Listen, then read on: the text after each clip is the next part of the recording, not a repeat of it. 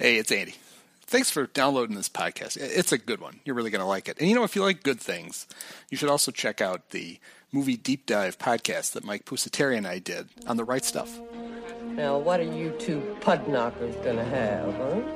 And we are going to break down the 1983 classic, The Right Stuff. And now you're all like, that's great. You morons picked a movie that's 37 years old. The movie, it was just so stylized in such a unique way that I had never seen. I can never recall seeing a film like that. Really, was how unique it was in their presentation of it and the filming, and that really drew me to that movie. And I think it still makes it really rewatchable. Yeah. I, I've probably seen it 10 to 15 times and would watch it again this week. Hey, Ridley, you got any Beemans? Yeah, I think I got a stick. Loan me some, will you? I'll pay you back later. Fair enough. It's available now on the Pointless Exercise podcast feed, wherever podcasts are sold for free. Or why don't you fix your little problems and light this candle?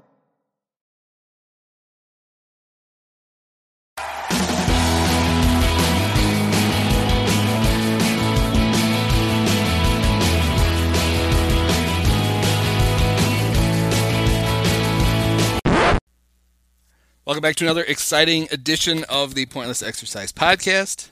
It's the second podcast of the week, so it's time to remember this crap with Mike Donahue. And Mike, we have an exciting announcement.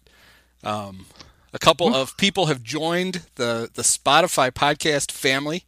The Duke and Duchess of Sussex are going to have their own podcast, and people thought I was kidding. They're going to be joining us at the end of the podcast. Meghan has some things she wants to talk about. So um, I hope we don't run out of time. Um, but I'm sure Right. we'll ma- I'm sure we'll make time for them at, at the end. Um, so for those Good, of you good. who, those of you, you, uh, and it, this ties in with the fact that if you if you listen to the um, the uh, podcast yesterday that Mike Pusateri and I did, we had a whole royal theme to that, unbeknownst this, where we compared the McCaskeys to the Windsors. eerily similar. Yes. I listened to that and it was almost alarming uh, at the parallels. right down to the inbreeding, all of it. It's all the same. Uh, so who knew there was going to be be a theme? But anyway, so for those of you who might be new to the podcast, um, I'm Andy. Uh, I have a I have this podcast, and I also have a uh, a newsletter that you can subscribe to. It's free for now at pointlessexercise.com. And this is Mike. You can find him on the Twitters at at h u e c u b. Sure. If you want to join my other whopping 350 followers as I argue with internet randos on the right wing and like all kinds of stupid stuff, um, sure. Yeah. Give me a follow. I, I think I'm sure you've noticed, but um, our former Bear podcast co-host uh, Kyle Morris is back on the Twitters, He's, he is back. picking fights with uh, people about Star Wars, which is uh, which I find very amusing. Very Also, st- he Kyle- viciously attacked me yesterday about Bobby Douglas for no reason.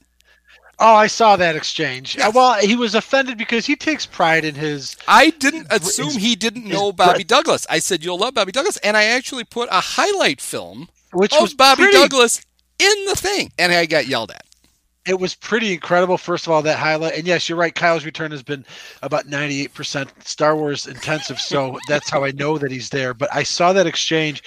But my takeaway was, um, and I knew Bobby Douglas was a, a running quarterback, but um, I'm I don't know how long he would have played, but it, it was pretty fascinating to watch that clip that you provided. I'd never seen that. That's the most Bobby Douglas I've ever seen. I can honestly say, and um, it pretty impressive actually. Uh, I don't know how long he would have played, but I, I would think that he would have been Trent Greened within uh, a few short years because you know he, he he ran for a lot of yards and he was big and he didn't slide. He took hits to the he- helmet. So So one of my dad's favorite players until he uh, went to Green Bay was uh, former Notre Dame, uh, well Notre Dame Heisman Trophy winner Paul Hornung, Paul Hornung, and um, he he always he loved the fact though that um, when Lombardi came to the Packers, he told Hornung, he said, "You're a hell of a football player, but you are not a quarterback." And so they basically created like a position for Hornung. He just ran around and did all kinds of crazy stuff. And Dad always thought that Halas should have had the exact same conversation with Bobby Douglas. huh? He said, "You are you're a, you are a hell, you're an incredible runner, but you mm-hmm. and you have this cannon arm, but you can't pass. You just Yeah. unless the guys unless the, you think open receivers are in the fourth row of the stands, you're not doing us any good. So he should have just made a made a running back out of him. Nowadays, they probably would have Tebowed him and made a tight end out of him. And in that highlight film, the thing I noticed Yes. is how often his helmet comes off. Yeah, right. There, there was a sequence, and that was like a three-minute clip, and you may have to repost it tonight for the benefit of all these listeners, but there or anyone else that follows you on Twitter. But there was about a in that three-minute sequence, there was about in the middle of it, like four out of six shots that they had was his helmet flying off. and it's that little that. it's the little plastic helmet The one basically bar. What people might not remember is that when we were kids you could buy the helmets and they were they were replica helmets but then you'd watch the game and go my helmet's a lot like that one this is a piece of crap and they're wearing the same thing helmet technology has come a very long way no doubt. there's a reason all Yeah. of those guys are you know drooling in a cup A lot of them are, but you know, it shows you too what role genetics plays. Because look at Dick Butkus, look at Ditka for that matter. You know, there are guys that just pounded their head forever, and you know they're fine. They're living to their 80s. So, yeah, there, there's a lot that goes into it, but certainly uh, getting pounded in the head repeatedly is probably the number one risk factor more than anything else. yeah i assume Butkus is uh, doesn't have any brain damage because he just clubbed everyone with his forearm Well, and it just feels like his brain is just ensconced in the sort of Yeah. concrete. Well, that, yeah, uh, that, his that skull is harder than any helmet that was ever created. So Oh, I got one more thing. I forget. I, I got. Speaking of the Twitters, uh, remember a few weeks ago I told I had an ethical dilemma. And I talked about it on the podcast, and then the very next week I went to update everyone and I forgot. And I had somebody go, "Hey, whatever happened with that?" Now I'm not going to go into the whole long torture story, except for the fact that I know I'm a grown man, but I have a PlayStation 4, and I'm not like scouring the interwebs for a five. I'm going to wait. I'm not going to do that. well, at least we could say that for you. um, it just and it stopped working correctly, and um, I took it in to get it fixed, And and serviced it.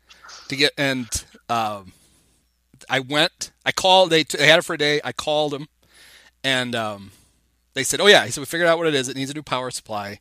It's going to cost about hundred bucks. Um, we'll let you know when it's done." I said, "All right." I waited another day. I hadn't heard from him. I went online, and it said it was done, but it also said zero. I owed zero dollars. So I'm like, huh. So I went into the place and they said, yeah, we got it. Lady was distracted by a million other things, found the ticket, went back, hands me the thing and Uh-huh. says, and basically like shoos me out the door. But you're saying on the internet it also said zero zero Yes. owed. But the guy had quoted me a time for the hundred dollars. He says it's going to cost Right, hundred dollars for a new power supply. Ah, okay. By the way, just for accuracy, I don't. I think this is the first time I'm hearing that you saw online that it was zero zero. Okay. But that Yes. okay. But that, well, I didn't believe it. I thought lot. all it was was it's ready. Come on in. Yeah, yeah, yeah. You're gonna have to pay when right. you get here. That's what I was assuming. So I told her, I said, no, I owe money. I need to pay for it. She's like, no, no, no, go away. It's it's taken care of. It's it was zero. Right. And, and as you said, she was swamped and Yes. yeah. So I brought it gonna- home, decided I'm just going to make sure it works. If it doesn't work still, then I know how to fix it myself. Then they told me what it is. And if it does work, then I'll call them and say, hey, I need to pay for this. Mhm.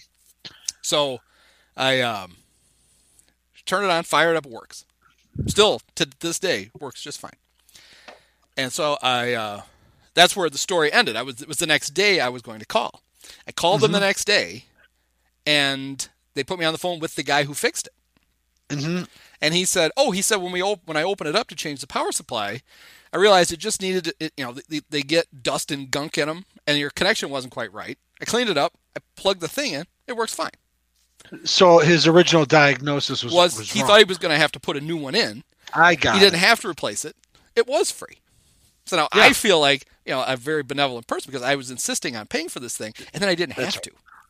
That's right. So That's my, right. My ethics remain intact. and and you got you gained a little piece of knowledge. Um, if it does, Yeah, I can clean that damn thing. So all right. Hook it up well, a vacuum cleaner. the universe is complete. Now people are like, God, this is the What a what a self congratulatory asshole. Is yeah. Well, they know that. I'm not. That's. I'm not. All right. So, a Well, I don't question I have for you: the, the Bears are the six and seven Bears, tied for second place. They went from tied for last place to tied for second place. with How about that? Huge win over the overmatched Texans. they ha- they are playing the Vikings Yeah. this week, um, and it it looked like it was going to be um, very important. A couple of weeks ago, had the Bears not blown that game against the Lions, they would have been tied with the Vikings for the last playoff spot in the NFC. They lost the, uh, and now that last spot belongs to the. Wait a minute, is this right? Uh, Cardinals, I'm, Steve guessing, right? I believe you're correct that it's the Arizona Cardinals. Bears and Vikings are tied for that last man out spot. Right. The in the hunt number the number one in the hunt. Bears need to win this game to try to wrestle the tiebreaker back away from the Vikings. I don't know that I'm going to need Kornacki to, to explain all the variations of the tiebreaker after, because head to head will be 1 1. And then I'm sure Yes. that might be, I think it's conference record. It doesn't go division. Okay. Maybe it goes division, then divi- conference, then whatever. But who knows? All we know is the Bears have to win this so Right. they can get into the Just playoffs to have a chance, and if it's division, and Bears get beaten by the Yeah. by the Packers or the Saints by Right, points. right. Which I heard your scenario, and it's very dismal to to consider Yes. that even if they somehow scratch in, there's just no way they're going to do anything. Get But their heads kicked.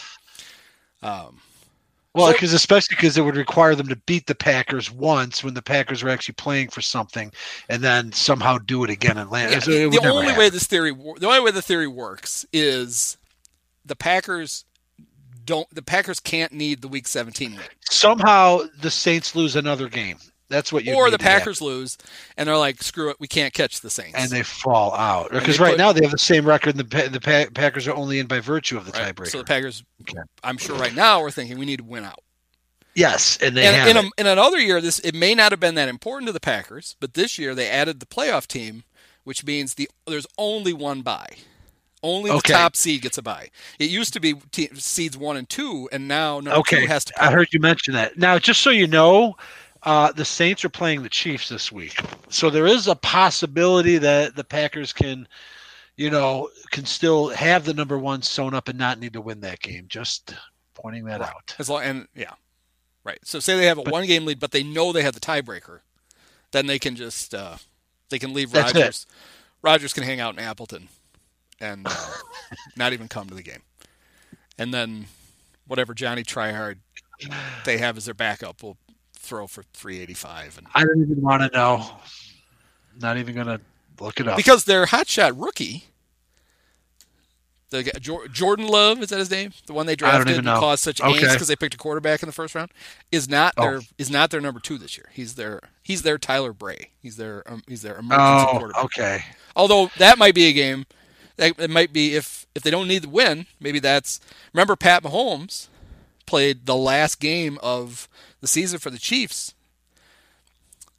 Matt Nagy called plays for him. And that was like okay, and then Alex Smith went right back. yeah. Alex Smith went back and played in the playoff game. They just rested Smith for a week and trotted Yep. out the rookie. Maybe that'll be the same scenario, and the Bears Yeah. can chase the the Nevada Flash around the field. Okay. All right. I'll I'll, uh, I'll work with that. But you know what's going to happen? Bears are going to lose this week to the Vikings. That's not going to matter. I'd rather they win it and just it, just drag it out. 'Cause, Right. I mean, they've already know, screwed up their draft pick. right. They're going to pick outside the top 10. You might as well win the, fi- damn games. Yeah, the five and one start rendered the draft mode. No matter what they did, even if they lost the next ten games, you know, five wins. I mean, you got like a winless team still in the league, Winless team and a one win team. and the Jags. Yeah. Although, the, So you know, that's another exciting thing. Next week, we get to talk about the Jags. And, um, ooh, okay. and you know, so the Bears could just- the Bears could be win number two, and you might even have Mike Glennon playing quarterback, although he's been God. benched.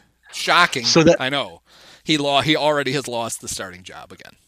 Oh, you got to be kidding me. Gardner Minshew That would- is back. That would be something though if the Bears do win. The Cardinals manage to lose against the Eagles, not counting on that. Um, and then the Bears just stumble against the Jaguars. I mean that that's that's almost how I see it going. Yes. So well, all right. I guess they're technically in the hunt in spite of themselves. That's that's COVID for you. So uh, the question I want to start off this is because I thought I knew, and I didn't know. Um, what year do you think you started actually like re- realize recognizing who's on other teams? Oh, an interesting question. Well, I started myself, uh, and I've come circle back to this often. Um, 1979 is the first year I remember being a Bears fan. I do remember they played the cow. They won their first two games or something, or three games, and they played the Cowboys. And I knew like Roger. I knew of Roger Staubach and Tony Dorsett. Uh, but you're right. That's a, that's an interesting observation. I don't know that I was really too preoccupied with players in the other team. Probably, Right. you know, for a I think year at or two. first you just like worry about you learn your own guys, and then the other I think it's- players are yeah. there's some stars on other teams. You know who they are, but you Right, don't really the know. Cowboys, you know of. Yeah, I knew the Dolphins too. They put the Dolphins in '79. Larry Csonka had come back, and they still had Griese. So, go so ahead. I assumed that because I remember the Bear games I first remember like in 1980. So I assumed I'm like I'm gonna um, the the first Vikings that I remember are gonna be on like the 81 Vikings. That seemed fair to me. And uh, so I looked up who their leading rusher was in 1981. I gave myself a year. I'm like, okay, 80s when I started. I'm, how about 81? And Okay, there's my a, only guesses would be Ted Brown and Sammy White. well, yeah, I don't remember Ted Brown at all. Okay, I don't. You could have you could have hit me in the head with Ted Brown, and I wouldn't have known who he was. he was pretty nondescript. Uh, you know, I He ran for a thousand yards in 1981, okay. uh, but he averaged less than four yards a carry. He was a fullback. Was he really? Well, that's how Pro Football has him. Pro Football Reference has him listed as a fullback in both uh, 80 and 81. okay. So Okay, they're I mean, leading the running back they have listed. Uh, oh, he didn't gain very many. Oh, that was it. Ted was their whole rushing offense. Uh, he ran for a thousand yards. Nobody else ran for 200. Um, Second okay. leading rusher was Tony Galbreath, Oh, the former Saint. and then the th- third leading rusher was Ricky Young. And I have no idea who Ricky Young is. I feel like there's been like a Ricky Young in the t- 40 years since then, like either in some other sport or something. But yeah, there's no way I remember that Ricky Young. But they did have a running back that I remembered, but not for the right reason. Jarvis that could- Redwine Oh, played three jeez. games for him, and I remember Jarvis Redwine just because of his name. Yeah. Nothing to do with. I believe he went to Oklahoma. I think is that where Jarvis went? I've I I'm going to confess I, I don't picture recall. him in uh, Nebraska. I knew he was red. Okay. He went to both Oregon State and Nebraska. He, he I'm Uh-huh. not going to say graduated. He left Nebraska to play in the NFL. I have no recollection. What, and that was what 82. 81. Also, so he was still also tallying some figures in 81. Yes. Okay. Um, so so Ted Ted Brown actually, I want to say, played a few more years after 81 or no? Oh, I'm sure he did. He um, Because um, I wanted to say Ted Brown was the guy that caught the pass on the goal line in Yeah, the 1987 uh, NFC Championship game off of uh, future Bears offensive coordinator Wade Wilson. Uh, moment of silence. I think he died. I might be wrong. Um, so the 80 the 87 playoffs. yeah. So Yeah, we, we, 86 did, we did. 86 was his last year, so that could have been. So that all right. It was no. Then it would not have been uh, uh, Ted. Whatever his name was. Now I've forgotten it. Oh no, yeah, right. Uh, He'd only played in the playoffs in 80 and 82. Yeah. Okay. So he wasn't the guy that caught the pass at the goal line, which is one of the only uh, uh, playoff losses we didn't seem to cover the last time the Bears played. That wasn't the, Darrin Uh, Nelson. I always thought that was Darrin that's Nelson. it. Nice. Okay. Good call. Yeah. Did you just did you look that up? Or did No, you- I always I have just that's I that's like my It- only Darrin was- Nelson memory. Now I'm like, it was not who that was? absolutely Darrin. I don't know how I confused that with Ted Brown. Dude, I have um, shaped the same. Yeah. Yeah, Okay, Ted Brown. Darrin- Ted Brown played um, how many seasons here? So you know, Ted Brown would have, I guess, sort of been like the sort of emblem of the the Vikings on their on their downside, right? Because in their glory years, when they kept getting uh, tub thumped in the Super Bowl, Chuck Foreman was their running back, right? So, you know, they kind of they, they kind of went from Fran Tarkenton and Chuck Foreman to Tommy Kramer and Ted Brown. So, not a surprise, I guess, that those playoff appearances started becoming uh, a little bit rarer. The the people I do remember on the '81 Vikings, I don't remember them from them, but I remember their quarterbacks. Um, Quarterbacks. backs, quarterbacks.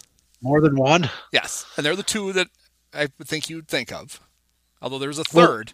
Was Wade Wilson the backup going all, all the way back to 81? That was Wade's rookie year. Okay. He- but he only played in three games. Steve Dils was the uh, was the backup, I suppose.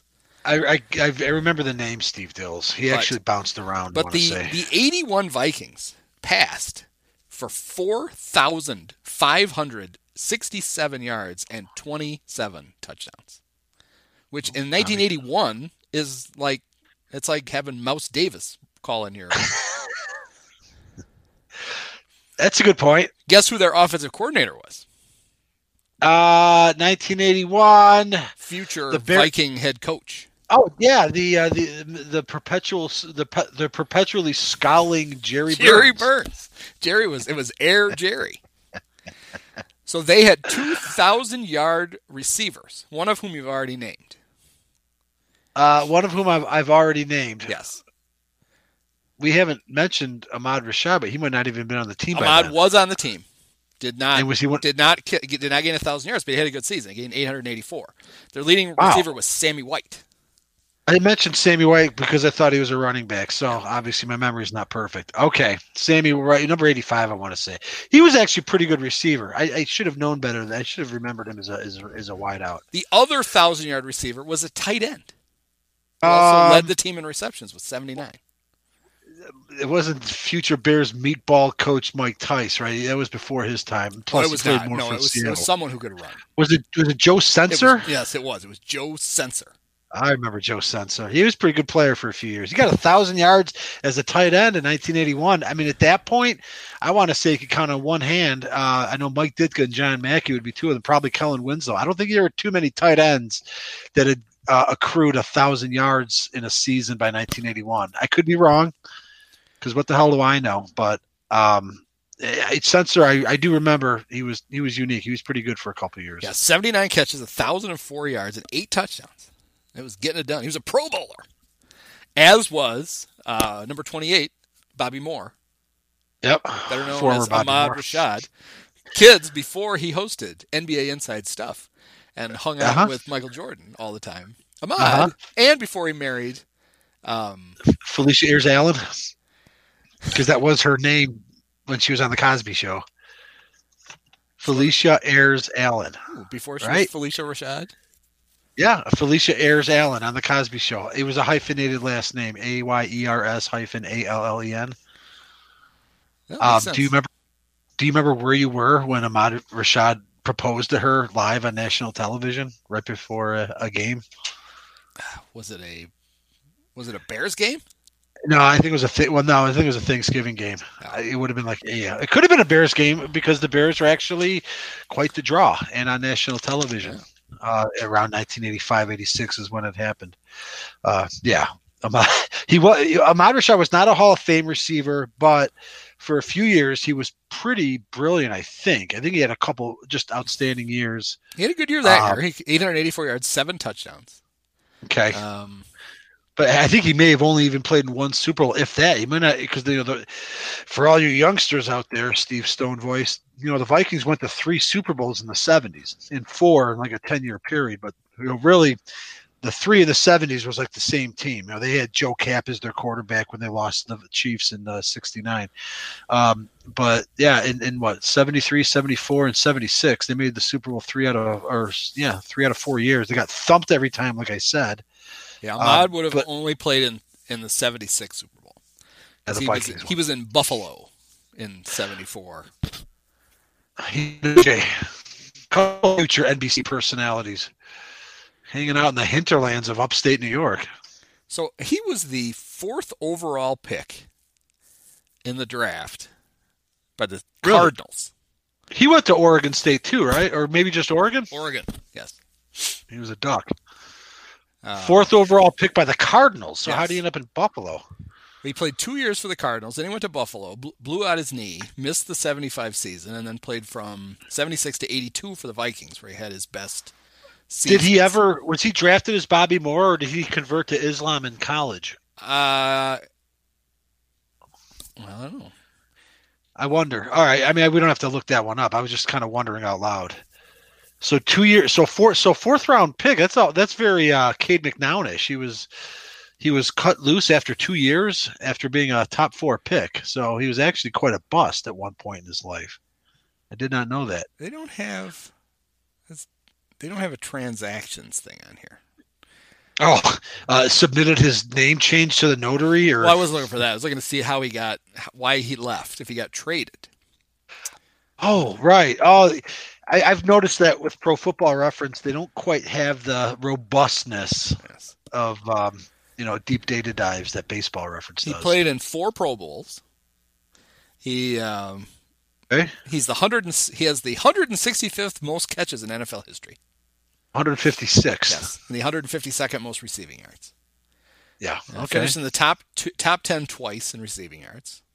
He had a thousand yards in a season twice, and then eight, 884. That 81 Vikings was his last good year. It had to be 80 the end of the line. 80 at that point, 82. He only played in seven games, and then he was done. well, that was a strike shortened season, so he only missed two. Then most teams played nine. Oh, that's right. Games Yep. in '82. So that was it for. Uh, Bobby Moore. And okay, huh? Yeah, kind of like he kind of had like a cachet when I was growing up in the like he was kind of done, but he was very popular. It was one of those things where you, you kind of learn later on he wasn't as great as you kind of thought he was. He was really he was really good player, but I think it's just it was more where his personality kind of uh, overshadowed his actual. You know what I mean? I mean, he, he had a sort of presence that you kind of felt he was great. Maybe because you compare him to two other uh, Muslims who changed their name that were like all-time greats, and Lou Alcindor and Cassius Clay changing, you know, to Kareem Abdul-Jabbar and Muhammad Ali. Uh, I would not put Ahmad Rashad in that class, but he was a very fine player uh, for for a while. so who do you think led the 81 Vikings in punt returns? like, would I do I stand any chance of knowing this? or- Yes, I would think you would. Um. Yeah. I mean, is it anybody we've already mentioned? We have not. Uh, a But- Vikings. Did he play for the Bears at one point? Uh, he didn't play for the Bears. But his brother did. Eddie Payton. Eddie Got Payton. it. Yes. Eddie Payton. Eddie uh, also returned. Oh, he returned a kick return 99 yards that year. So there you go. He was, yeah, that's that's right. I remember when Eddie Payton was around. It was like a nice little novelty. He, I think I want to say Eddie Payton also played for the Lions, so he played with a couple of NFC. Um, well, we called him the NFC Central back then, but um, that's right. He was mostly just a specialist, though. Yeah, I Eddie remember played having for football. Eddie played for the Browns, the Lions, the Chiefs, and the Vikings. And, and I've mentioned this on an earlier podcast, but just like where uh, Tommy and Hank Aaron own the all-time home run Yeah, record for yep. brother brothers, I'm, I'm fairly confident that Eddie and Walter Payton share the all-time uh, NFL record for combined rushing yards by brothers. Uh, yeah, Eddie had um, in in a five year career. Eddie had 28 more rushing yards than you and I did. Ran the ball six times for 28 yards. It's a pretty good average, 4.7 Well, yards per carry, Wait, over five years? Yes. So one one carry a year? pretty much. He uh, It's like a Christmas bonus. Eddie, here's your carry. he averaged 5.6 yards a year. Thanks. Yeah, and four of those came in his first season. Then he Did got, he also go? he got a did go to couple of Jack- token handoffs in 1980 with the Vikings. Okay. And, uh, that was it. Then he returned kicks, so he earned a living. He still earned a living a little bit running back kicks. Yeah, he returned. Um, how many? did. He go to Jackson State too. Uh, I'm just curious did. now. Yes, I don't know if he ever. Okay, He did. Um, Eddie and Walter Payton. he was undrafted, and Okay. two of his relatives played in the NFL. Was Freddie Solomon a relative? Was I, I remember like or Eddie Patton? Like I remember like Well, hearing. Wa- Walter and Jarrett Payton would be his two relatives. Right. No, but like when I was a kid, th- th- this might this might join the list of things like you know Ali Haji-Sheikh scalping tickets, and I forget the other one that I, I could not corroborate on the internet. But I remember hearing around the time in the early days that like there was a running back for San Francisco whose last name was Patton. I got confused with that Eddie Solomon. Forget that. And that supposedly he was like a cousin of Payton's. I remember thinking, no, no, no, his name is Patton. You don't understand. Uh, but it was there was like there was some familial connection that went beyond the immediate family. I remember something like that. So Well, I, mean, if he was if he was Irish, you would you would chalk it up to uh, them get them being unable to decipher his ancestors' accent at Ellis Island. that's it. Um, but it's it takes a much darker turn, so we're not even going to go there. Um, but actually, Right. I have there's something like that in our family. So um, one side of my dad's family, uh, their last name is Canucan. okay, K E N C U A N E. They have never been able to find any Canucans in Ireland, even though they came from Ireland. K U N spell it in K U N C U. K E N U Uh-huh. C A N E. Yeah, unusual Irish. name. Okay, right, right. They are a thousand percent sure that their name was Finucane. And Which when would you mean- and when you got off the boat at Ellis Island, you whatever they wrote down that became your name yes, because uh, you didn't want to get sent back. but I, I'm not even familiar with Finucane, but that's an Irish name apparently. Yes, and a relatively Okay, so okay, so somehow We'll the, ask, the uh, okay. we're gonna ask Harry about it at the end of the podcast. Well, right, and just so you know, I did a quick uh, cursory Google search. Ricky Patton was the 49ers' leading rusher by yards in 1981. He spent his teenage years in Flint, Michigan, then went to Jackson State, where his distant relative Walter Payton had starred before himself. Oh, right. That's what a distant relative, but I mean that's kind of lame. It's not cousin, I'll, I'll I'll I'll drop it. But I feel at least somewhat validated that that was making the rounds back then. But yeah, almost similar to the Canucan Fanucan, maybe Peyton Patton. Yes, because Finucane is, is spelled F I N U C A N E.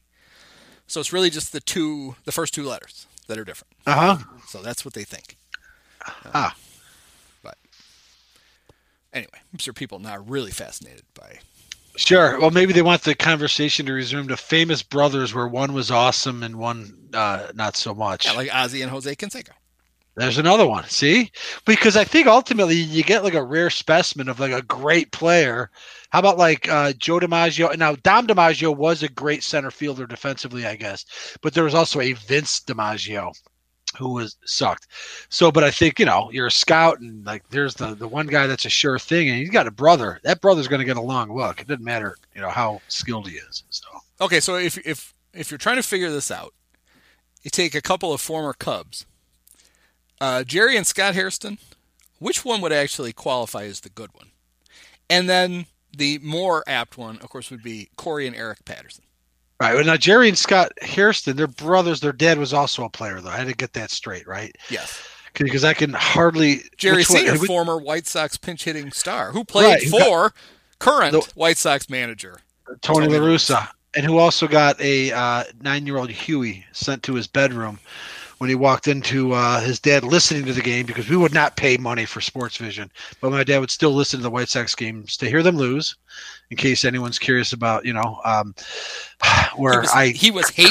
He was hate listening. hate listening. and I walk in, I'm like, "Hey, Dad, what's going on in the game?" He's like, "Ah, Sox are down, a couple runs in the ninth inning, it's two outs. This game's over." And he just glares at me, and as he's glaring at me, I hear I don't know if it's early win or who's doing the broadcast on the radio. Going, Hairston swings and hits a long jump, like, but then just keeps glaring, just sticks out his arm. Go to your room. I actually literally got sent to my room for by jinxing Jerry Hairston Senior. because of Jerry Hairston Senior. I uh, which one played for the Cubs? Uh, the kid of the kids was it Jerry Jr. Jerry right? Jr. got traded for Sammy Sosa.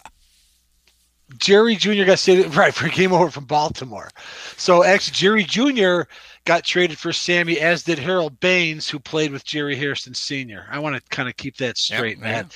And Scott Hairston, I remember he was a National League player. He played for the Diamondbacks. Okay, so two me two mediocre brothers, but that's not unusual either. I mean, well, I mean, there was the Ken For Ken and Bob Forsch, but each of them threw a no hitter. Uh, there are the Niekros. One's a Hall of Famer. One was a very good pitcher. Won 200 games. So I mean, there's I guess there's a whole, uh, you know, a whole tapestry of you know, uh, good, good, bad, bad, good, bad, great, awful, legendary. I guess you're gonna get a look because your brother's legendary. So yeah. So, all right, for bonus points, there were two prospects that the Cubs got in the Jerry Hairston for Sammy Sosa trade. Can you name one of them? Because the other one, I, Uh, I can't name one. the Cubs got They got two prospects and Jerry Hairston Jr. And the one prospect was f- far more productive as a Cub, you know, Okay. um, than Jerry Hairston Jr. was. Uh, this is Not a great me. player, but a productive, uh, a useful player for a couple Oh, of years. after Leo Gomez. Um, God, Leo Gomez. Well, that was '96. He was the free agent. He was there to just bolster Steve Buechele. Um, that was '96. Uh, you know, I'm I, I'm feeling the pressure of the time constraints because I don't want this to drag on. I know I know this, and it's just not going to come to me. So He's half of the Cajun connection. Oh, Fontenot. Mike Fontenot ended up being the best player the Cubs got in that trade, which is pretty sad. Wow. Mike Wow. Fontenot and David Crouthers. Okay, I C don't even know who A. R C A R O U T H E R S. No A. Correct. C R O U. Uh, Jose. All right. Uh, all right. All right. Vaguely remember. So. Well, good. I'm glad we covered that. In our first Vikings podcast, we talked about uh, many of their uh, ignominious exits from the playoffs, all of which are So very entertaining.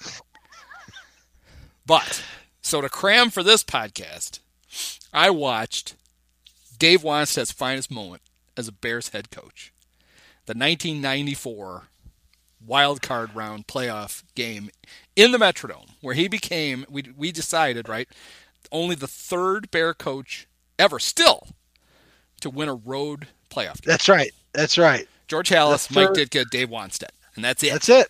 That's There's your Mount Rushmore. pretty sad. Uh, okay, now actually, the truth is, I didn't watch the whole game. I watched the highlights that were on, but I feel like I watched the whole game because Chris Berman was Uh-huh. them, and it's an eternity. Right. Uh, those those especially for a playoff game. That was pre- you saw a condensed game really. pretty much. Yeah, it's like six minutes long. Um, you know, the lead up to that game. All right, let, let's dive into the '94 Bears. Even though it, you know it, it does, um, uh, it does validate wants that whatever. We're Bears fans. We're happy when they win, and and we were still in the glow. Like we hadn't quite. You know, I think it took us a few years after Ditka to really realize how underperforming they ultimately were. We were used to them making the playoffs every year, even though there was, you know, it, it ended up in disappointment. In Wannstedt's second season, he went seven and nine in his first year. Um, they got off to kind of a rough start, and they played the Vikings. And Warren Moon, who's at the end of his career but was still very productive, uh, they got blown out like in a warm weather early season game at Soldier Field, and it was it just felt like like really bad. I haven't felt this bad since Neill Armstrong was the coach. But the, they kind of rallied, and they ended up having a good season. And then they played the Vikings on a Thursday night game in uh, Minnesota, and they battled, and it was a much different game. And they were like them, you know how like, you talk about like a team started turning a corner, like Cubs and the Cardinals, for example, in 2014-15, where Cardinals still thumping them, and then slowly the Cubs just start getting on their level before they blow by them. It was and the that's kind of, it was the Ho- the Jorge Soler game. right. Well, that was the I start. mean, there was right, an actual moment in that in that that, was the- that was- 2014 season, Sure. um, where that was pivotal. Jorge hits Right. like his second home run of the game, and Len Kasper, dearly departed, That's right, yeah. says Get better used get to used to him. And yeah, And- didn't really and have to get used to him. But But even, the but even after, th- but even after that, there was a progression because the Cubs suffered a couple of heartbreaking losses, including one time when Jhonny Peralta hit a lead-changing go-ahead homer off a stroke in the basket. yeah, that was the You know, they that's the they still had a. that's the Yachty screaming at the umpire while the ball was in play. That's it. That's right. They almost shoved it up Yachty's ass in that game Yep. for acting like a horse. But incrementally, the Cubs got there, and that's kind of how. That's the analogy that I would put for that Bears team because they got blown out. They didn't deserve to be on the same field uh, in September. They go up to the dome on a national television. They, they, they battled, but then what happened in overtime was that Walt, Steve Walsh got picked off, and the guy ran it into the house, ran it to the house for the win. But it's like, oh, they're that much closer. So by the third time they played the Vikings, you kind of had a feeling, and sure enough, um, you know, and we're gonna, you know, because you you sort of uh, revisited this game, but uh, I memory serves pretty clearly here that they sort of blew the doors off the Vikings in that game. Uh, you only won 35-18. They scored late on a Kevin Minniefield. Um, that's a, Good old number it a- either a fumble or a punt or a interception return. Um, number you're right. In the the Bears played the Vikings in Week Three that year at at beautiful Soldiers Field and got beat 42 to 14. There it is. Um, that the Bears were one and two. Then they beat the Jets the next week. They beat the Bills. They beat the Saints. Chris Gedney had a big catch in that Bills game. Went into the bye week, then lost back-to-back games to the Lions and Packers. Now they're four and four. Their season is teetering on the brink, and they roll off one, two, three, four wins in a row. Yep. Before the Raiders game, and Kevin Butler couldn't make a field goal. Well, they beat the Bucks and the Dolphins. They swept. They went to they went to Florida and they swept the Bucks and Dolphins on the road. How about that? Then they beat the Lions at home.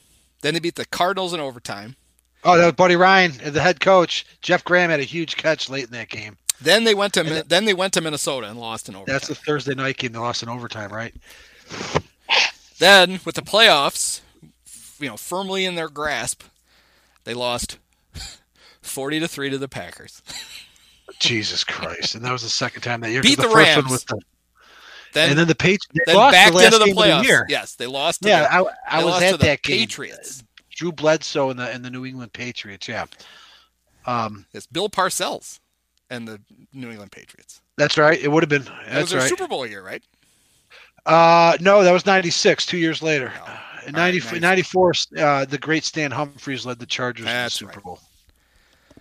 Right. So the Bears went nine and seven, backed into the playoffs, went off to Mm-hmm. Minnesota, where people gave them no shot.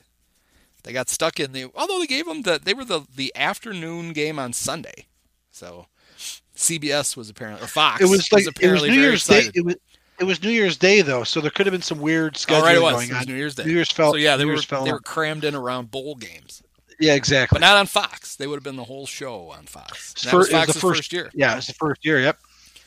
Yeah, you could tell by the Fox box on the highlights because it's just that little skinny white outline thing in the corner. Much I am going to be looking this game up when we're done tonight because now I'm intrigued. Because the Fox box really was when Fox started doing the NFL in '94. It had been CBS and NBC.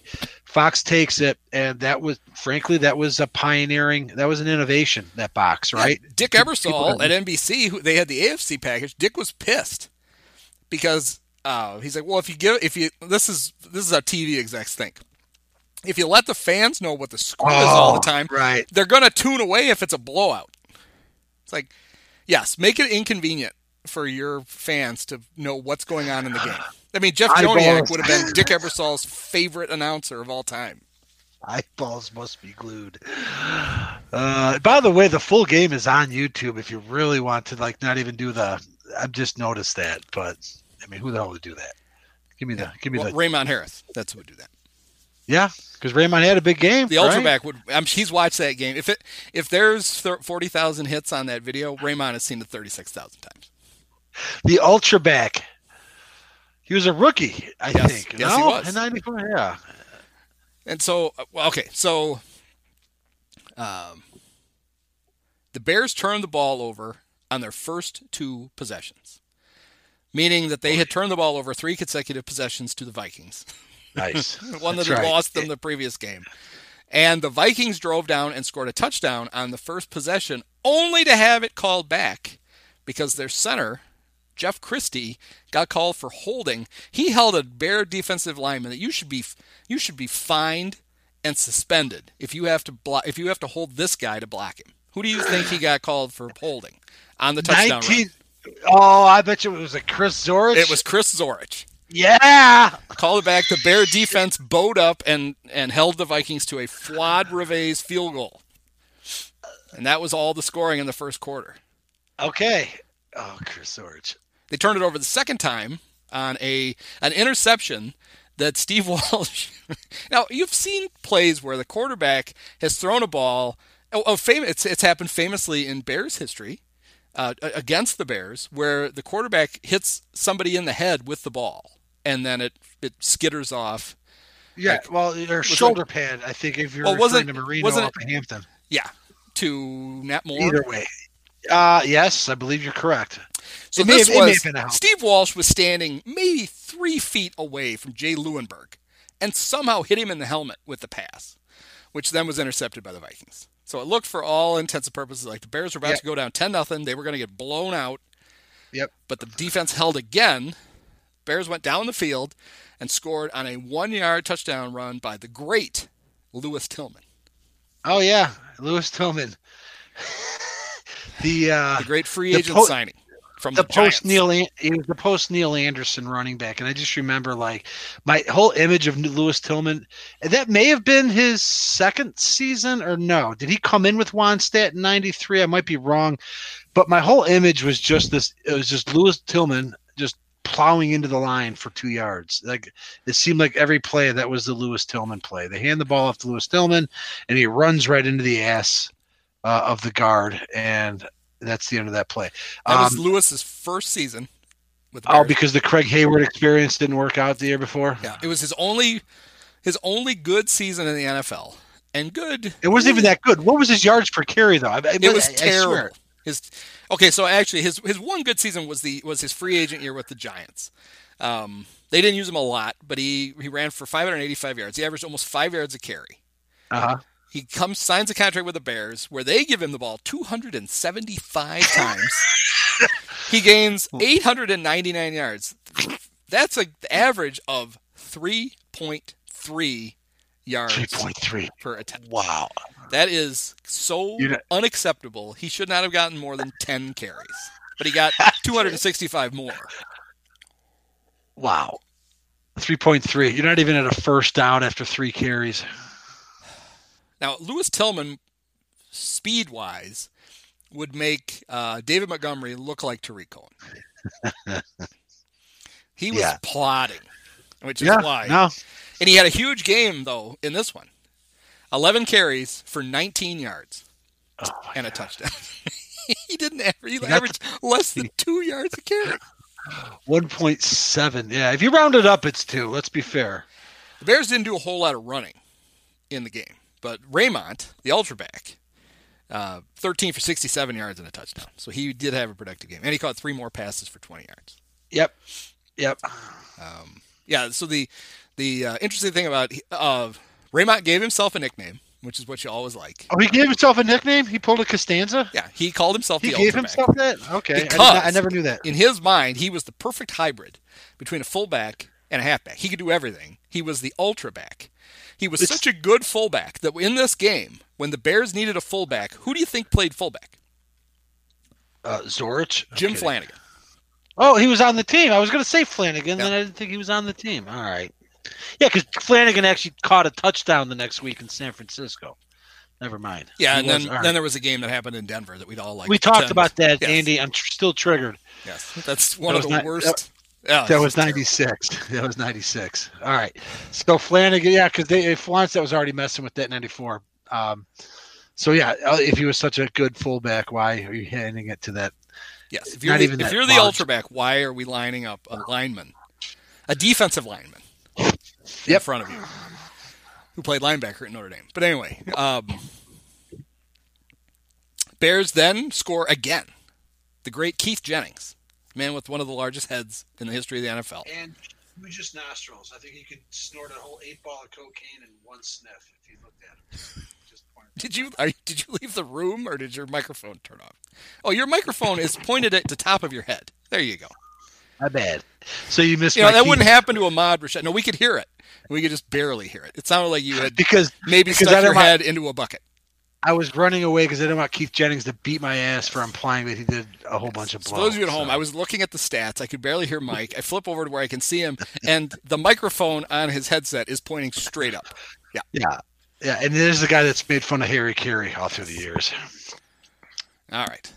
So the Bears are up 14 to 3. Now the Bears are going to blow the game out. But you can't keep the great Warren Moon down that long.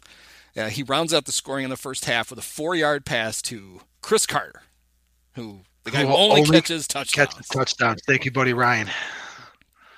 Now, the Bears had serious problems containing one player on the Vikings in this game.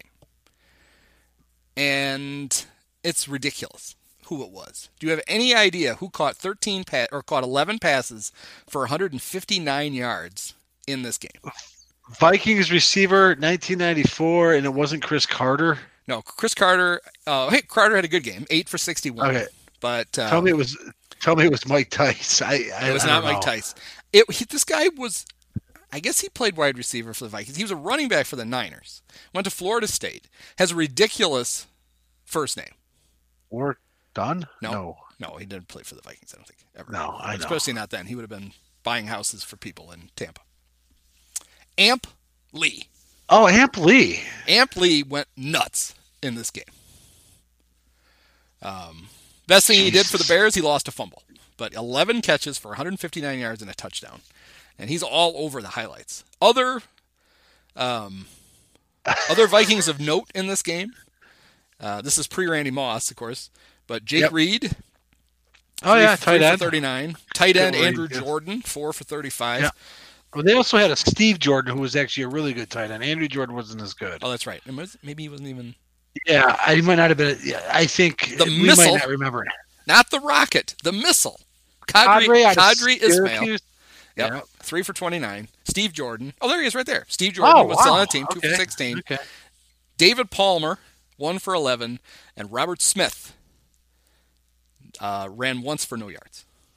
Robert Smith was their running back of the '90s, right? Why was he hurt? Was he? Didn't Robert Smith from Ohio State, right? Uh, he did, for whatever reason, he didn't play much that year. He only rushed 31 yard, 31 times for 106 yards. The next year, 90, he was. Uh, At the beginning or end of his career, I guess is my. This is the very beginning. He didn't really play a lot until his third year with the Vikings. And then his best years, you know, he only played, he retired after the 2000 season. He, Well, he, he's a brilliant guy. He's actually a really smart guy, I think. He so went- his he he his first four seasons he rushed for a grand total of about 1800 yards total. But in 97 he ran for 1266, 98 1187, yeah, yeah. 99 1015 and in 2000 he ran for 1521 yards Jesus, interesting. and retired. He retired after that season. Yes, that was it. After getting after getting blown out forty-one nothing in the NFC title game, so he actually played in two title games for the Vikings. He was sort of their era's uh, Ted Brown, I suppose.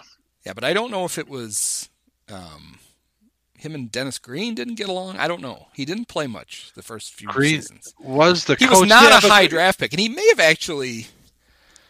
I'm just now I'm really talking on my ass. He may have gotten hurt at Ohio State. That might have been why he was such a low. Okay. Maybe that's why they, he was kind of a, like an investment.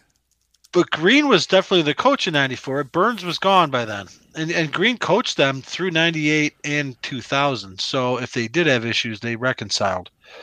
Because Green was there a while.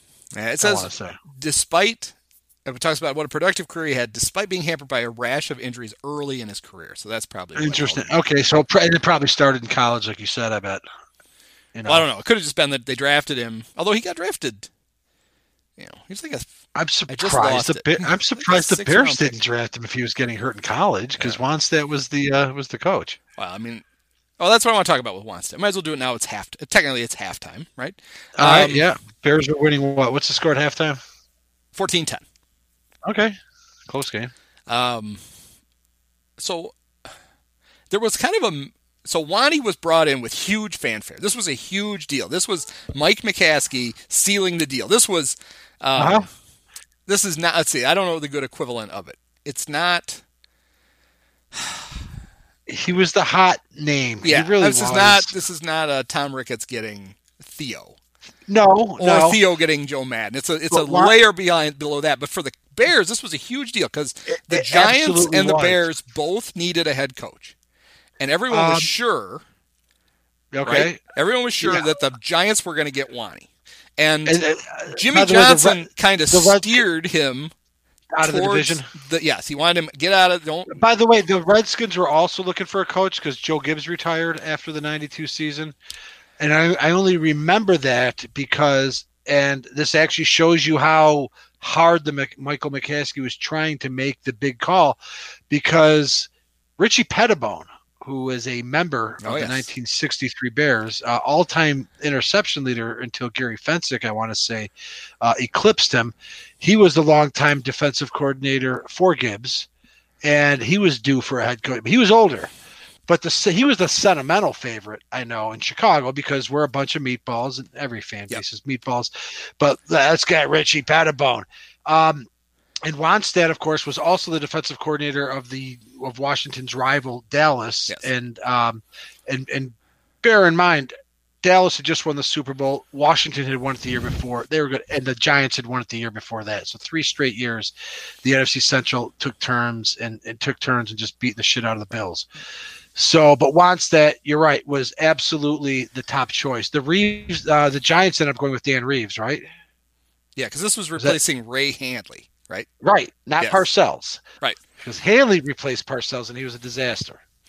Um, So yeah, Parcells steps down and Gibbs steps down and Jimmy can't hold on to his staff. So it just so happens that yeah, these guys because are then available. eventually Norv would leave to go to the That's Redskins. another one.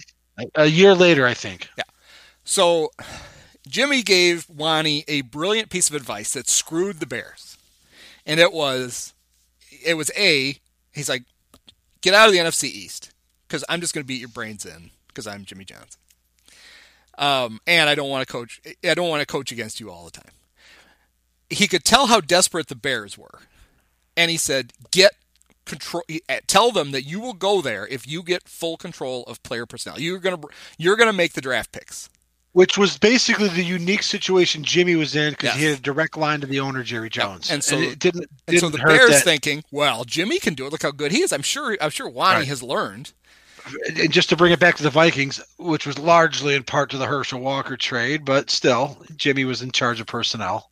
And so Wani was a disaster. Can I- can I- a can I interject? Because you've complained and I've complained, and last year Kyle complained and Mike complained. We all do, justifiably. All the airtime Wani gets. I swear to God, I heard this in my car like two weeks ago. This is very relevant to what you're talking about. We'll, we'll resume. That was brought up, or that wasn't brought up, but Wannstedt went revisionist, and he claimed that when he took the job, I I was I was taking the job as the coach because Bill Tobin was still uh, director of player personnel. Like he totally sort of stepped away from that. But no, I mean, was that true? Because I remember, like how you just described, They it, made a big deal out of it at the, the signing. keys. I still remember the stupid. I was at Northern, and I remember seeing the Tribune the next day from the press conference with the stupid Mike McCaskey and Wani handshake, in and the they- trench coats. and they made a huge deal out of the. Yeah, I don't think Mike had anything on under his. Um, they made a huge deal out of the fact that Wani had final say over the roster. Now, I, I think Wani is parsing. He's splitting hairs because Correct, because Tobin was not gotten rid of. Right. But Wani got to basically call who they were going to pick, and then he got to make the final cuts. He Yeah. got to overrule anybody on who he kept. And this is what really pissed me off about Dave Wannstedt was that a few years ago, during one of his, you know, appearances on the score, Uh huh. He talked about how ah, that was a mistake. I, I, uh, you know, I, I probably shouldn't have done that. Do you think? You think it was a mistake? Yeah. You were, um, you were terrible at it. Um, and I, Well, I he think never, he he gave, never even been a head coach. No, he right? had was no- It was the any level. desperation of the McCaskeys. That's what it is because Jimmy Johnson at least was a head coach, man, at a national at a national college. And he, he- you know, at, at University of Miami, just a tits up program. And yeah, so he stepped into that with Jones, I mean- and he did benefit from the Herschel Yeah, Walker I mean, trade. Jimmy is was a, not a blueprint. Jimmy's an ass, but he was a uniquely he had some very unique talents, and one of them he he brought to him from college, which was at both Oklahoma State and Miami. Jimmy knew what he wanted in players, and he would go out and get those players to mm-hmm. fit his system perfectly. And so when he went to the Cowboys, he still had that idea in mind, which was these are the guys, these are the kind of guys I need for my system. Wani had always just been holding Jimmy's coattails Along and being handed players Mhm. that Jimmy had figured out would work in the in the in the system. Totally and so different Lonnie had no expertise at actually figuring out who those guys were. I'm sure he Yep. probably thinks he did because he'd sit in a room scouting tape with Jimmy. But he Jimmy would be like, you know, that guy's good, and Lonnie's like, oh yeah, that guy's good. That's not the same. Right. Agreeing with Jimmy Johnson is not the Right, same. That's as not the same as evaluation, right? Oh man. Yeah, So- but, for but a long I- I- time, I, and I was one of them. I always felt like, okay, well, Dave wasn't that bad a coach, but he screwed himself because of the roster. Well, he disproved that when he went to Miami, and he had more success in Miami than he did with the Bears. But he always butted heads with the dumb. Like Ricky Williams hated him. Ricky wanted to like shove him in a garbage can. Then he went off to then he took over. And He went to Pitt, to, and he just Yeah. you could just tell he just wasn't a very good football coach. He wasn't a bad football Right. He was, and it's even hard to tell. At the time, I thought, well, the thing we know is he's a great defensive coordinator, but we don't know that because he was defense coordinator for Jimmy Johnson. It's like it's like all these coordinators that came out of the Parcell or out of the Belichick tree, then from Parcells to Belichick, Uh huh. and other than just a rare Mike few, Vrabel. Brian Flores at Miami and Vrabel, And Mike, and Mike Vrabel, yeah. they've all been disasters because Uh-huh.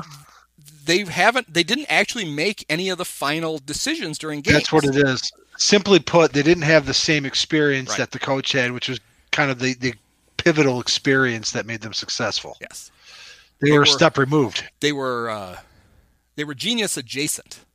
That doesn't make Yeah. them geniuses. Right, right, right. So what did Wannstedt what did Wannstedt do at halftime of the 94 or New Year's Day 95 wild card game that because they had a 14 to 10 lead they blew them out. So Um, yeah, so the, in the third quarter, Raymont scores on a 29-yard run, puts the Bears up 21 to 9. Then the right, Vikings so- make it 21-12 when Fuad Reveiz kicks a 48-yard uh-huh. field goal. So it's About- 21-12, it's pretty close. And by the way, Fuad Reveiz has been mentioned before. I like to think that if we could go through and name check all of the weird sounding kickers, we've got we, we've we've name checked quite a few. Of That's because I love kickers with weird names. It's one Yes, of my favorite we've- things in the We world. have covered a veritable shitload of I them. mean, I so- brought up Uwe von Schamann for no reason other than I wanted to say Uwe von Schamann. no, I brought him up because you had mentioned Ralph No, Benirschke. well, I, I repeated Uwe von Schamann just because I wanted to say the name Uwe von Schamann, which I've now said Oh. four times. That's right. You baited. Yeah, me. Rolf Benirschke. Well, Rolf though. I mean, Rolf could have his own podcast with the Colostomy Bag and Wheel of Fortune and all that right. stuff. I mean, that's the Wikipedia entry for Rolf is just um, I'm going back to it. is just uh, it's San Diego Chargers kicker, Colostomy Bag, Wheel of Fortune. That's all it says. That's it. That's all you need. But but Fuad Reveiz, who was the, the uh, a Dolphins kicker, right? He may have been in the '85 game, the only game the Bears lost. He may have been a rookie or something that year, but he was still around in '94, and he, you know, it's all right. So he makes the game close with a with a kick. One thing I'll have to dig up is about this time, Saturday Night Live did a skit where they had all of the kickers singing a song, and one of them Yep. it may have been Fuad. One of them, his only line in the whole thing was to was to say it was to sing "No Green Bay, No Green Bay," and act like he was shivering. I, remember, I, I, always I think of remember that. I think it, I think it was. Fuad. It's It could be any number. I mean, think about it. Donald Igwebuike, we've mentioned him. That's another weird name. Okay, so um, it's twenty-one twelve. Steve Walsh having the game of his life. Mhm. hooks up with Jeff Graham, Love Jeff Graham. and it's the the highlights are, are glorious. He's indoors, and yet Jeff has the you know the Bears are wearing all white, and Jeff has the has the long sleeve white shirt under his and the white cool. gloves. He's just it's he looks like it's eight degrees in the dome. Uh, Maybe the roof had collapsed, and we just didn't have privy to it.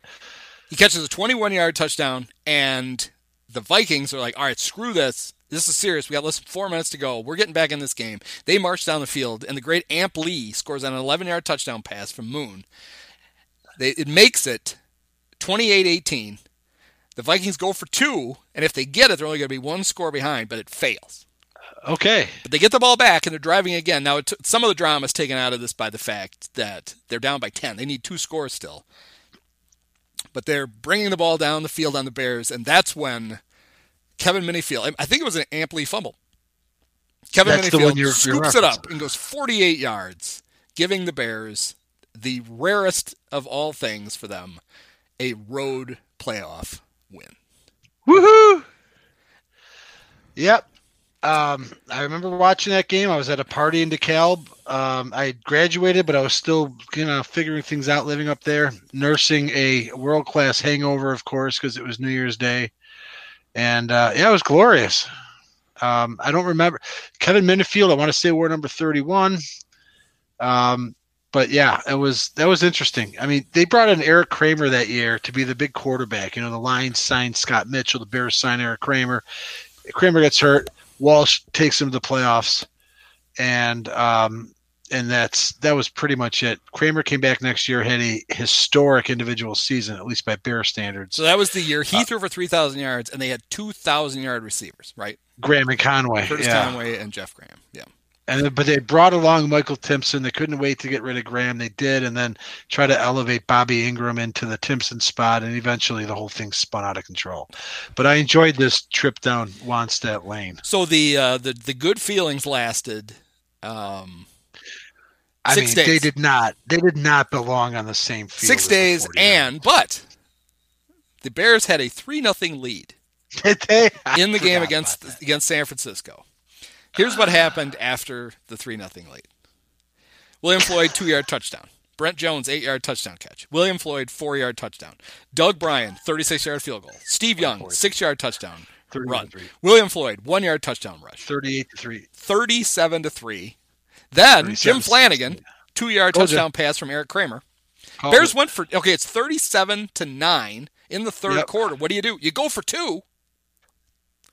They failed. and you can't find this in the box score, uh, but there's uh, if you can find the YouTube video of this game where I think somebody dropped. I think it was on that two point conversion they missed it, and then Shaun Gayle just went up and just laid into a 49er, just knocked him down out of frustration. He drew a penalty, of course, but I want to say it was on the failed two point conversion. Was it on, who did he hit? Was it it wasn't Jerry Rice, was it? No, no, God, no. That would be been much more memorable. that. It was just some dude. He just kind of he took a cheap shot. I mean, they, they were getting their asses. Sounds like JJ Stokes afternoon. would have been a good guy to hit like that. JJ Stokes would have been a rookie out of uh, UCLA that year because he would have played against Wisconsin in the Rose Bowl the year before. Um, yeah, he was a buster. So um, I know we're probably over time, but I wanted Oh, to it was Steve Young. quickly. No, wait. Oh Wait, wait, yeah, wait. it was Young. It was Young because and Well- credit to Young, he got up, he got right back up after he, he crossed the goal Yeah. line, and then and Gayle delivered a Yeah. cheap shot, and to Young's credit, he bounced right back up and spiked the ball in Yep. Gayle's face. That's right. That's what that's what it was. So yeah, it wasn't Rice, but it was still you know 49er royalty, uh, but there were no long lasting repercussions So- because Young got up and So you the know, the gamer and the Tribune was is co-written here by Terry Armour and Paul Sullivan. moment of silence for Terry Armour. And so they talk about the. So then things got ugly. Several 49ers, including Jerry Rice, went after Gayle. Members of the Bears defense joined in. The brawl lasted several minutes in the corner of the end zone before order was restored. Nobody was tossed in the game. And then this is dripping Paul Sullivan. It was the only fight the Bears had in them as their surprise season came to an end. God bless the Biscuits jockey. All right, well, since we're done with the Vikings, uh, we did not talk about this last time. I want to just quickly fast, fast, uh, flash forward nine years, 2003, Peanut Tillman's rookie year. Number one, I was at this game at Soldier Field, where the Vikings were in uh, field goal range to put the game into overtime in the fourth quarter. Decided to go for the win, and that was when rookie Charles Peanut and should be Hall of Famer at some point, Charles Peanut Tillman wrestled the ball away from from um, confirmed Hall of Famer Randy Moss, Moss, Randy Moss, Moss. which was just great. It was it was sort of one of the early seeds of the Bears sort of turning the corner. Jauron was their coach that year. They didn't have Lovie yet, but Tillman. As a rookie, wasn't afraid to go muscle to muscle with with Moss, and picked the pass off when uh, Minnesota, displaying an inordinate amount of hubris, decided to go for the victory rather than settle for overtime. But it got even better for the Vikings. Now that game, in effect, knocked them out. But in the last game of the season, the Vikings were playing an otherwise because we've talked about all the bone crushing Oh yeah. playoff. We, we talked about 1987. We uh, we talked about uh, 1998. We even mentioned the blowout in 2000. We mentioned the Saints loss in in, in 20, 2009, and we even referenced when they got blown out by. Um, by the Eagles a couple years ago, which wasn't a heartbreaker, but there was a game in here that was not a playoff game, but it did knock them out of the playoffs. And a disinterested Cardinals team with future Bear quarterback uh, Josh McCown, I want to say, they were they were done. The Cardinals were not playing for anything. Vikings need to win to go to the playoffs, and Arizona on the last play of the game in Week 17 convert a 50 yard uh, hail mary uh, to, to to go home, which is what they would have done anyway. Uh, but also to knock the Vikings out of the playoffs in 03. But I also like to give credit to Charles Tillman because that had an indirect effect on that as well. So, for the record, Your Honor, I want to enter that. You remember that game? Yes. Just another, just another one, just another one in the long history. Didn't the Cardinals also eliminate the Vikings on? Because this isn't the same game, is it? Somebody made a ridiculous catch in the very back of the end zone. Yeah, that's probably it, But right? I don't remember it being a like a bomb, but I remember um, I know it was, it was the very last game, last play of the game, and it, had, it got reviewed. And Maybe it wasn't a was 50 upheld. yarder. That's yeah. Maybe it wasn't a 50 yarder. It was a ridiculous catch for sure. Um, week 17, 2003. So it was week 17. You can find the Berman highlights. It's four and a half minutes. I, I can't just find a, a clip. Oh, there's a 26 second clip. So all right, they're at the 28. Oh, yes, You're right. Nate it wasn't. It wasn't a true hail mary. And it was. You're But they right. Were was Josh losing- McCown. They were losing 17 to 12, Yep. so they could not settle for a field goal. McNaught gets flushed out, throws it. You're right. Yeah, good memory, dude. Back of the sort of the back of the Well, end. I was just, I was thinking, hell, it's the Vikings. I bet both things happened to him, but no, it's just one. I mean, I know we've had our, our heartache, and we sit here and we rehash it.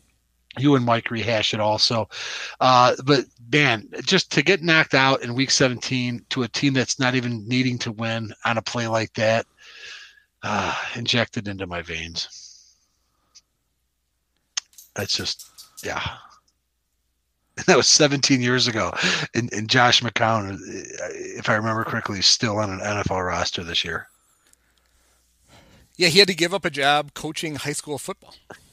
Or no, actually, I think, yeah, I think he gave it up this time. He, uh, That's a shame. Two receivers left and right.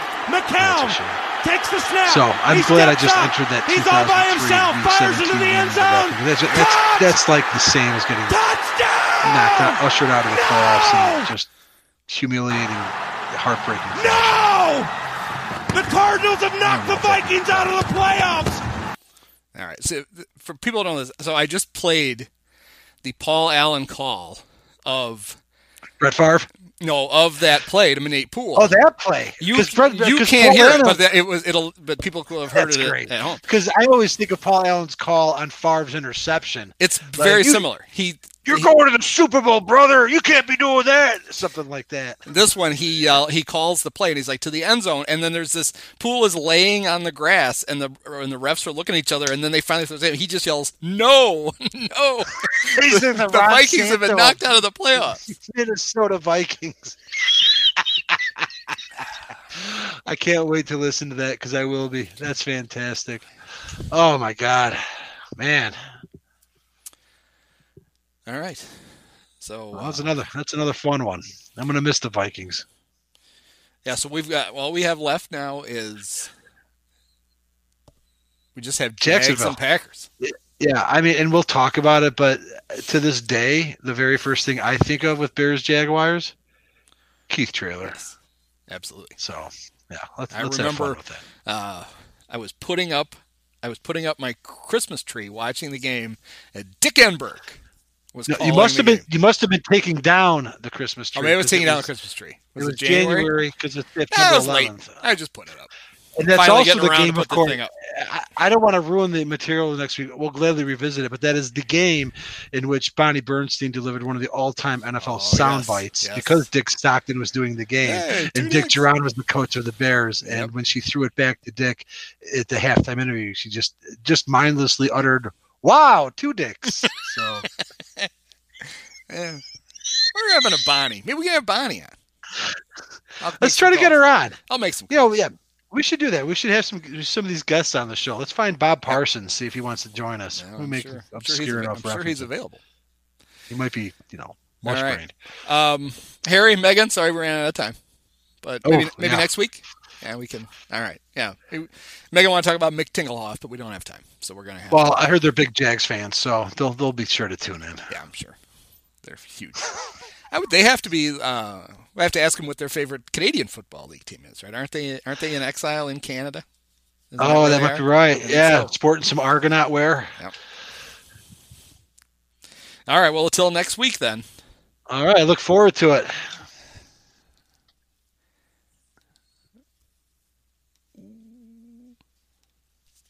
have to You'll just edit have to this. use your- I can't you just have to find the damn window. Many of us have herpes,